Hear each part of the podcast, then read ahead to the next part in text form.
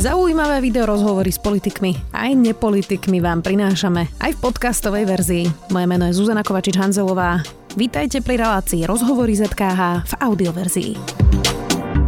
Česko si o dva týždne zvolí prezidenta. Už teraz je jasné, že to bude muž po 60 s komunistickou minulosťou. Prvé kolo volieb vyhral generál Petr Pavel a proti nemu sa postaví expremiér Andrej Babiš. Kampaň bude zrejme tvrdá, podpásová a neférová. Kto bude novým českým prezidentom? A nebude akýkoľvek výsledok lepší ako prezidentovanie Miloša Zemana? Spýtam sa šéf-redaktora týždenníka Respekt Erika Taberiho. Vítajte. Dobrý deň. Bude toto referendum o Andrejovi Babišovi? No tak do značné míry ano, byť musím říct, že ono už po tom prvním kole tak trochu proběhlo, protože Andrej Babiš získal o půl milionu hlasů víc, než získal celé hnutí ANO v posledních parlamentních volbách. Ten výsledek, myslím si, že předčil očekávání jak jeho, tak kritiků, protože to je jako silný nárůst. To znamená, minimálně můžeme říct, že pro tu společnost, část společnosti, která je nespokojená, frustrovaná a část z ní jako poměrně radikální, tak e, je Andrej Babiš tím lídrem. Takže jako v tomto ohledu bych řekl, že to byl takový výběrový konkurs na a, a populistů v České republice a ono s přehledem vyhrál. Hmm. No to som sa chcela spýtať ako druhú otázku, že či toto m, bude teraz dva týždne súboj medzi populizmom a takým tým vojenským pragmatizmom? Uh, myslím si, že to bude rozhodně uh, festival populismu a asi přehlídka všech taktik, které lze použít, což vlastně naznačila už ta tisková konference první Andrej Babiše hned po volbách, teda po výsledku těch voleb a, a i ten jeho a, billboard, na kterým řekl, že e, Petr Pavel e, zatáhne Českou republiku do války, když bude zvolen. Myslím si, že to jako obojí předčilo e, očekávání lidí, kteří Andrej Babiše dobře znají. Protože i v té, kampani, i v tom, té tiskovce tak on si tam vymyslel tak strašně moc věcí a, a nebo posunul a zautočil. A myslím, že ten způsob zaskočil i jeho stoupence, dokonce bych řekl i jeho nejbližší okolí, protože když se podíváte docela pečlivě na, tu, na ty lidi, který, kteří tam kolem mě stáli na té tiskovce, tak oni vypadají jak úplně jako, jako zmražené myši, jako, že tak jako zírají před sebe, protože on doteďka hrál taktiku, kterou mimochodem mu doporučoval ten tým, aby v ní pokračoval i po tom prvním kole, ale on ji opustil. Oni mu doporučoval, ať zůstane v té hře na, na státníka. Že to není už Andrej Babiš, kterého známe, je to nový Andrej Babiš, to znamená, který je klidnější, jak moje kolegyně Ivana Svobodová říkala, on si i cíleně jako posazí, položil trochu níž hlas a snažil se vyhýbat konfrontacím. No a teď to prostě rozpálil. Tam jako bylo vidět, jako ta euforie z toho výsledku jako od, odbrzdila, tak tam se ukázalo, tak tohle je Andrej Babiš v své jako plné síle a takhle by vypadal případně i jeho prezidentský mandát. Hmm. On ho na tej tlačovke Petra Pavela prirovnal k rozviedčíkovi Putinovi, ktorý vítal ruské vojska v 1968.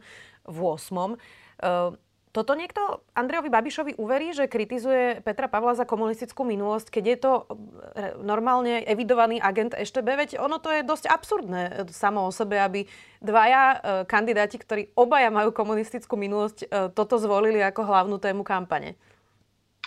Je to zcela absurdní. Jenom jako podotkněme, že Petr Pavel to proti Andreji Babišovi zatím nepoužil. Petr Pavel mluví o své odpovědnosti, a, ale k té vaší otázce celá správné. My žijeme v pozoruhodné době. Ona byla vždycky pozoruhodná, ale je fascinující, kolik lidí přijalo od Andreje Babiše optiku, že tady je ten eh, eh, člověk s jako poskvrněnou minulostí, což je Petr Pavel. Na sociálních sítích vidíte od lidí, kteří, kteří jsou skuteční, to nejsou jenom trolové, který, kteří říkají, že budou volit Andreje Babiše, protože nechtějí bývalého komunistu na hradě.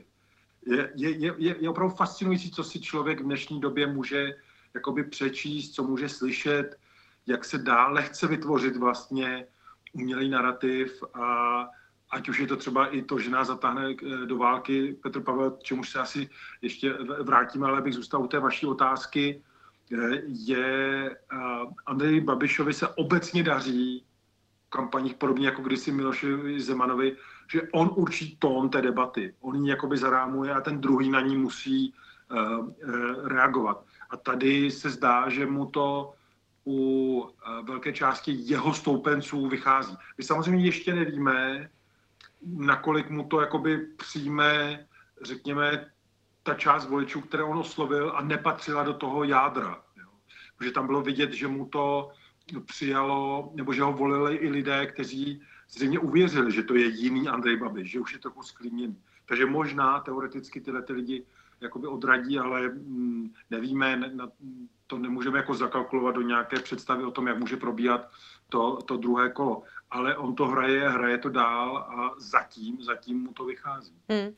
Počúvala som dnes sociológa Daniela Prokopa v Českom rozhlase a on hovoril, že podľa neho by Petr Pavel mal mať pozitívnu kampaň a nastoliť nejaké vlastné témy s nádejou. Že ľudia sú vlastne z konfliktu a z antikampaní naozaj unavení. Tak toto je ten manevrovací priestor, ktorý bude mať eh, generál, generál Petr Pavel na takto agresívnu kampaň? Byť pozitívny, dávať ľuďom nádej a ignorovať tie útoky? Toto je najlepší plán? Eh, já myslím, že to musí být mix vícero faktorů. Eh, rozhodně si myslím, že Petr Pavel bude muset nastolovat vlastní témata. Pokud se rozhodne, nebo by se dostal jenom do vleku toho, co bude říkat Andrej Babiš, tak myslím si, že má jako velký problém pokud se mu podaří nastolovat nějaká témata a ideálně témata, která řeší veřejnost, protože Andrej Babiš zatím vlastně vtahuje do té debaty jenom virtuální témata, nebo dokonce neexistující jako v některých uh, aspektech. Pokud by se mu podařilo Petru Pavlovi nastolit uh, něco, co ta společnost řeší, ať už je to téma opravdu jako kvality života a tak, tak si myslím, že by měl výhodu. Stejně tak, kdyby, kdy pokud zachová tu rozvahu, protože vlastně v těch výzkumech veřejného mínění by pak, pak lidé třeba volí jinak, ale pořád je to důležité započítávat těch výzkumech veřejného mínění. Uh, Češi pořád deklarují na prvním místě, že od prezidenta čekají právě důstojnost, slušnost a nějaký, nějaký klid. A, a ještě bych přidal jeden bod, který zatím v tom prvním kole Petr Pavel udržel. Eh, pokud se mu pokud bude dál akcentovat, že je připraven být prezidentem všech, to znamená i voličů Andreje Babiše, a nebude nějakým způsobem atakovat, tak si myslím, že to může být další důležitý a, a, faktor. E, v těch volbách před pěti lety udělal Jiří Drahoš chybu, že on třeba na otázku řekl, že by, nevolil, teda, že by jako prezident nemenoval premiérem Andreje Babiše, což Česká ústava nedovoluje, e, vlastně neumožňuje víceméně a, a, a ti voliči hnutí ANO se najednou cítili jako voliči druhé kategorie, že on by nerespektoval jejich volbu. Tuhle tu chybu zatím Petr Pavel neudělal. Hmm. Hneď po prvom kole podporil Petra Pavla uh, aj premiér Fiala. Uškodí to Petrovi Pavlovi, je to bosk smrti, lebo Andrej Babiš to od začiatku hrá aj na to, že uh, on je koaličný vládný kandidát. Mm, uh, těžko jakoby soudit, ale řekl bych, že, že ve chvíli, eh, kdy ta eh, podpora byla vlastně známá už předtím, ta veřejnost to ví, tak eh, si myslím, že to nemusí mít větší dopad. Co by mohlo být problematičtější, je, že do té kampaně tak trochu vstupuje občas i Miloš Zeman a vstupuje se lží. On tvrdí, že Petr Pavel je vládní kandidát, protože mu tu kandidaturu zařídila koalice vládní, což není pravda. Eh, Petr Pavel je na rozdíl i od Andreje Babiše eh, občanský kandidát, on sbíral hlasy, eh, takže podpisy tedy jako veřejnosti. On není kandidátem nějaké strany, on je kandidátem občanským, kterého podpořila, podpořil několik politických jakoby, uskupení, ale není s nimi a, a ani, řekněme, nějak formálně ani jinak jakoby spojen. Ale rozhodně Andrej Babiš bude tuhle tu kartu uh, hrát a myslím si, že Petr Pavel bude muset jí rozhodně tuhle tu strategii nějakým způsobem zakomponovat uh, do svého přemýšlení a argumentace, ne proto, aby se uměle vymezoval vůči vládě, protože by to působilo účelově, ale měl by si jako najít třeba témata, kde ukáže, čem se liší že vidí nějaká témata prostě jinak. Hmm. Vy ste spomínali uh, tú vojnu ako jeden z hlavných motivov, ktoré si vybral Andrej Babiš proti generálovi Petrovi Pavlovi. Uh, on o sebe, Andrej Babiš teraz myslím, hovorí ako o nejakom mierotvorcovi, že by teda chcel vybaviť ako nový český prezident mier. Uh, to na niekoho zapôsobí, že v svetovom meritku a teraz pri všetkej úcte bezvýznamnému Andrejovi Babišovi uh, uh, by niekto uveril, že ide vybaviť mier s Putinom? A myslím si, že to jeho úplně nejužší jádro uh, tomu uvěří. A protože vlastně víceméně jako mu, mu, věří téměř vše, co řekne. Myslím si, že ale drtivé většině ne, dokonce i těm, těm jako vlažným voličům ne. On je to tak komický a, a tak absurdní, že tomu eh, člověk, který trochu jako uvažuje, nemůže věřit. Nicméně, jak už jsme si řekli předtím, žijeme v době, kdy je možné tvrdit jako cokoliv, a, a minimálně si myslím, že on hraje na ten uh, pocit, že třeba mu nebudete věřit, že bude mírotvorce, ale chce mír. Jo? Takže tam zůstane takový jakoby, jako dojem. Tam je třeba říct to, co jste pomenoval správně. A Andrej Babiš je ve světové politice nikdo nebere vážně. To znamená, to je legrační. To je to samé, jak kdybych já jako tvrdil, že teď nevím, že budu řídit New York Times. No nebudu řídit New York Times. Uh, bych bych chtěl. Ale uh, uh, On má, a mimochodem nikdo z České republiky, to je třeba říct, eh, tady prostě to není při velikosti naší země vůbec, eh, vůbec téma. Eh, co je podle mě jako nebezpečnější, je právě ten druhý prvek, který on do toho dává, že Petr Pavel chce zavléct Českou republiku do války. Je to narrativ, který mimochodem bohužel docela funguje. Jako my máme tu zkušenost, se bavíme s lidmi, nebo když s námi jakoby, lidé komunikují, tak říkají, že to opravdu funguje na to, že třeba a, a, lidé, kteří jsou v seniorním věku, tak se bojí, že jejich vnuci a, budou muset jít a, do války. A já, jako, to, je, moment třeba pro mě, nebo podobné momenty jsou, kdy už kdy je téměř těžké být jenom pozorovatelem dění, protože já v té zemi žiju a, a já prostě nechci tyhle, takhle vážně jako umělé rozdělování té společnosti protože jestli se někdo bude bát o své vnuky, že jdou bojovat, tak to znamená, že ten člověk je fakt vyděšený.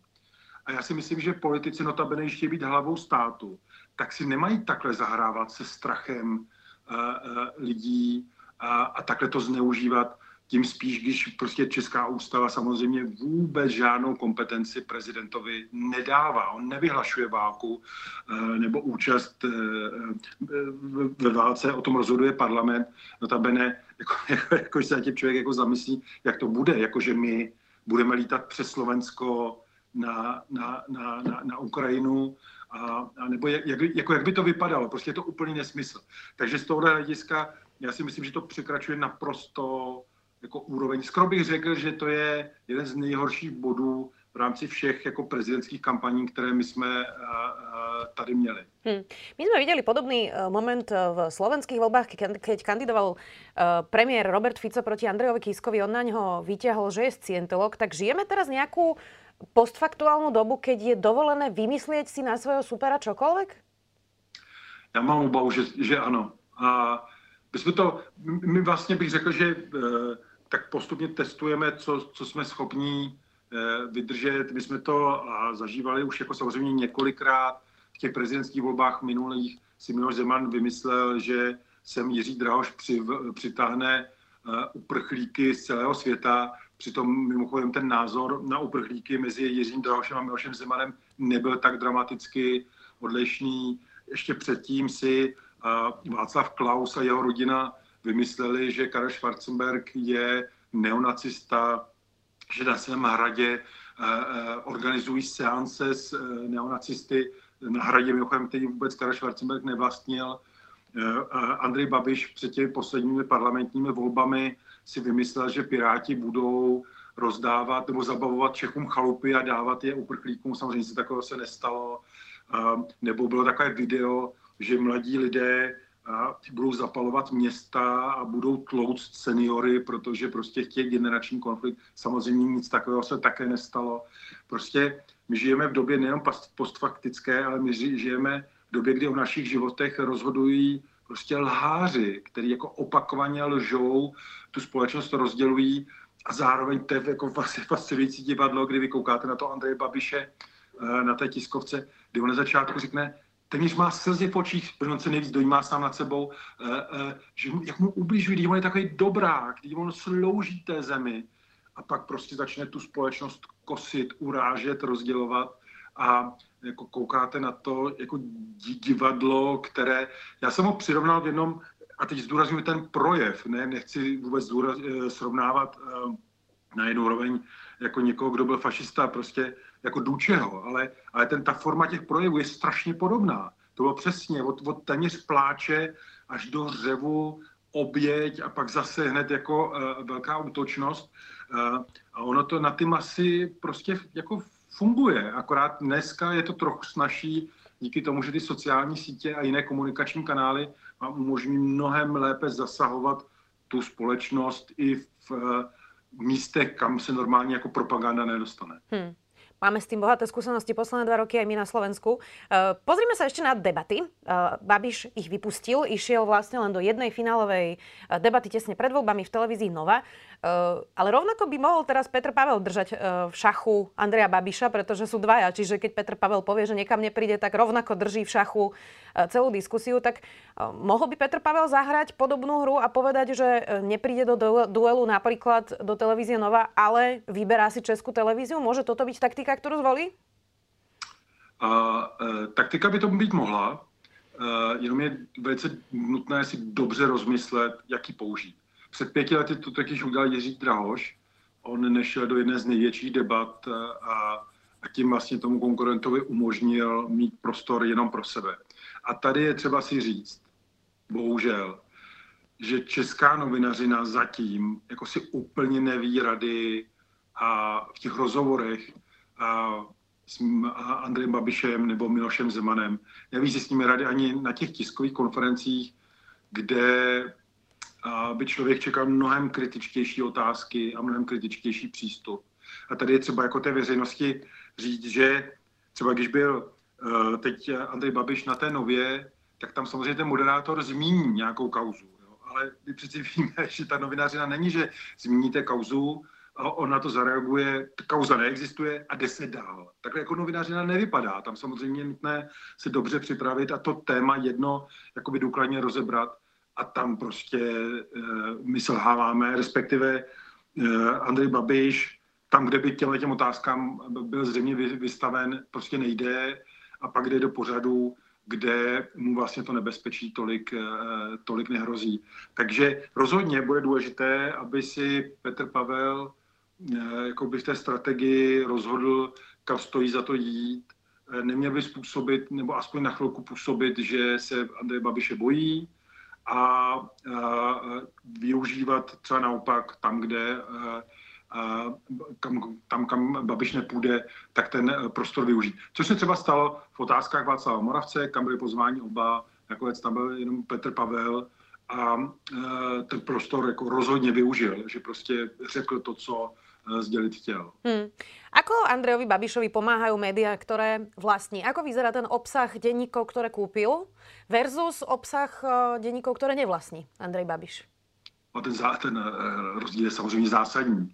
Už v tom, že máte eh, v Mladé frontě dnes, což je jeho jako největší denník, tak máte s ním rozhovor v den voleb a, a to pokrývání je vlastně téměř nekritické, u otázek, eh, jako je třeba, jsem zmiňoval ten billboard, eh, na kterým se zabíjí nebo zastavují experti všech snad odstínů, tak oni o tom referují téměř, jako kdyby to nebylo téma.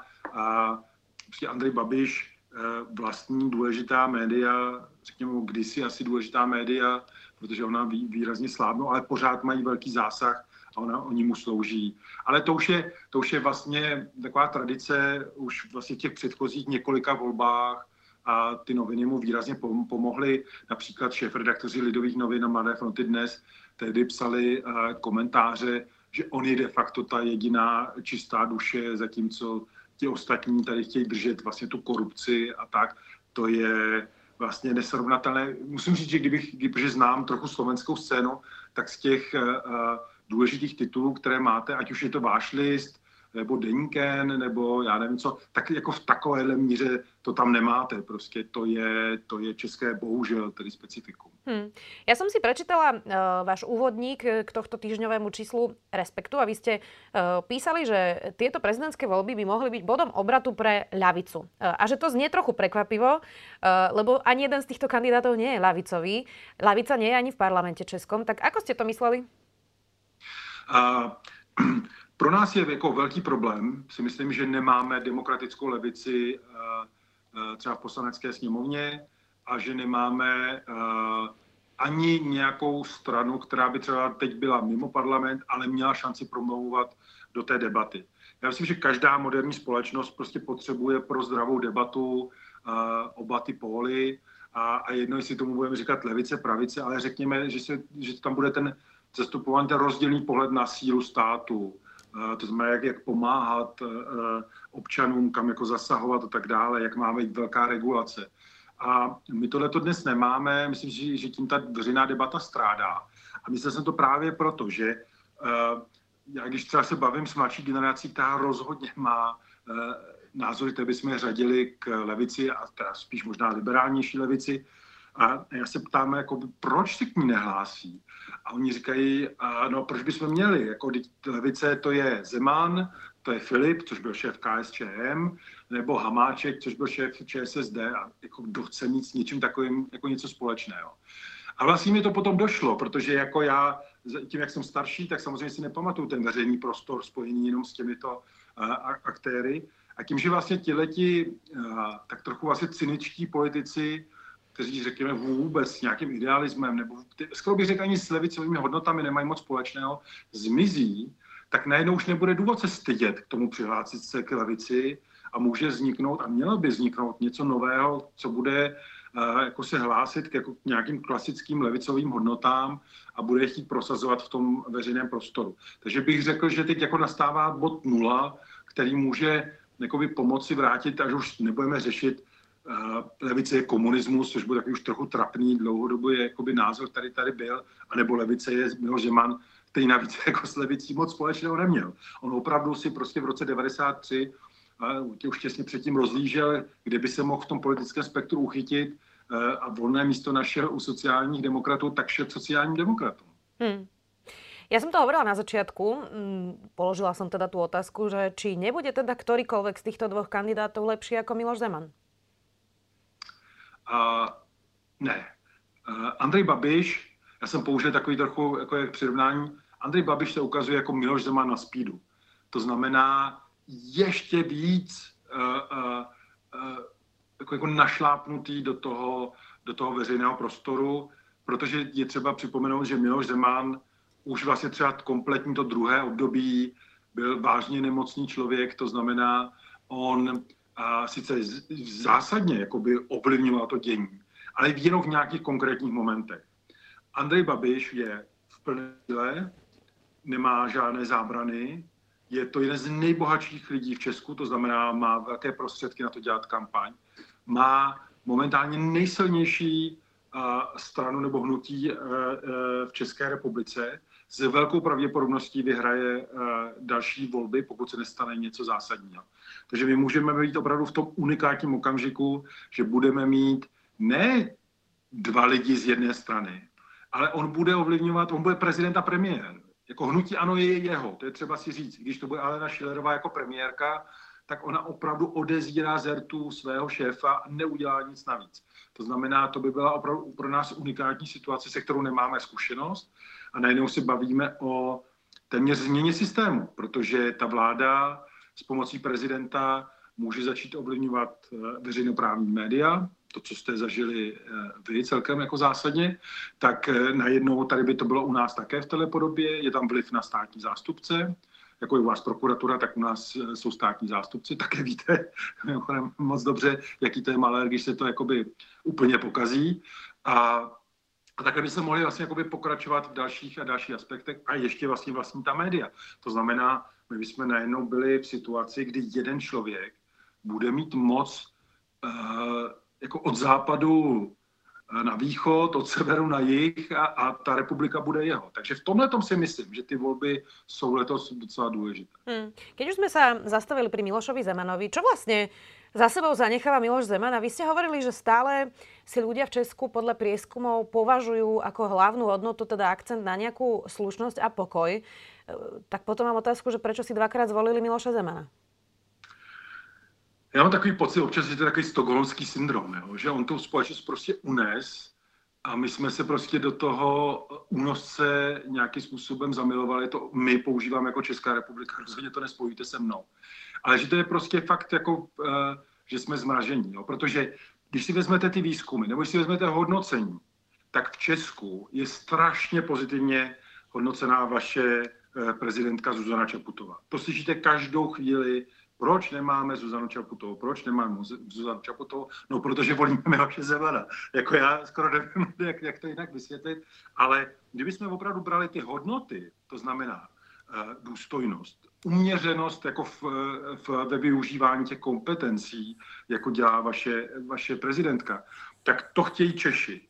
Ale uh, s nějakým zvláštním jakoby, způsobem potom jako doplyne ta debata, nebo i, ta, i, ta, i ten střed, že jako že máme pocit, že se bojuje o, o, o všechno. Jo. Zároveň si myslím, že třeba Česko a Slovensko odlišuje, že my si pořád jako ta česká společnost vnímá jako nějak důležitější. Jako nejenom pro sebe, ale skoro pro svět. A tím jako víc dáváme jako do toho, do toho střetu a nehledáme třeba jako mnohdy někoho, kdo eh, by mohl být vlastně jako by normální civilní prezident. A v tomhle tom také budou ty volby zajímavé, protože to může být od obratu. Eh, my jsme prostě žili dlouho v tom, že tou největší výsadou je agresivita, vulgarita a že takhle to má být. Už to deset let minimálně, dokonce deset let s Milošem Zemanem a Andrejem Babišem, takže třeba ta společnost uvěřila, že takhle to je norma. Kdyby jsme zvolili někoho civilního, tak ta společnost si uvědomí, no, tak ono to jde taky. Já jsem sice volič, ano, ale tam je na hradě člověk, který se chová důstojně, dodržuje pravidla. Když bude Andrej Babiš premiérem nebo vyhraje volby, tak ho jmenuje, protože to je role i prezidenta. A najednou zjistí, že to může fungovat třeba jinak. A mohlo by to být potom třeba nějakou teoreticky řetězovou reakcí, nějakému uklidnění, znormálnění, ne, normální nechci používat tu, tu normalizaci jsme měli, uklidnění té, té, té společnosti. Myslím si, že v tom by to bylo docela přínosné. Hmm. Uh, veľmi vysoká účasť bola eh, v prvom kole prezidentských volieb, viac ako 68% ľudí. Ono, uh, tá tradícia priamej voľby prezidenta v Česku je uh, o trochu kratšie ako na Slovensku. E, vy ste si to teda uzakonili v roku 2012-2013, teda bola prvá priama voľba prezidenta. Novinári alebo nejakí e, ľudia z odbornej verejnosti často prinášajú tú tému, e, že či tá priama voľba prezidenta sa osvedčila, či sa späť nevrátiť teda k tomu, že bude voliť prezidenta parlament.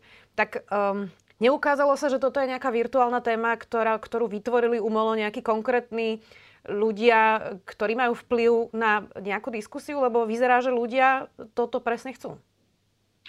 Ano, já myslím, že tam je důležité, že a, i ta účast a obecně jakoby ta debata o, o prezidentu ukazuje, že Češi chtějí volit přímo.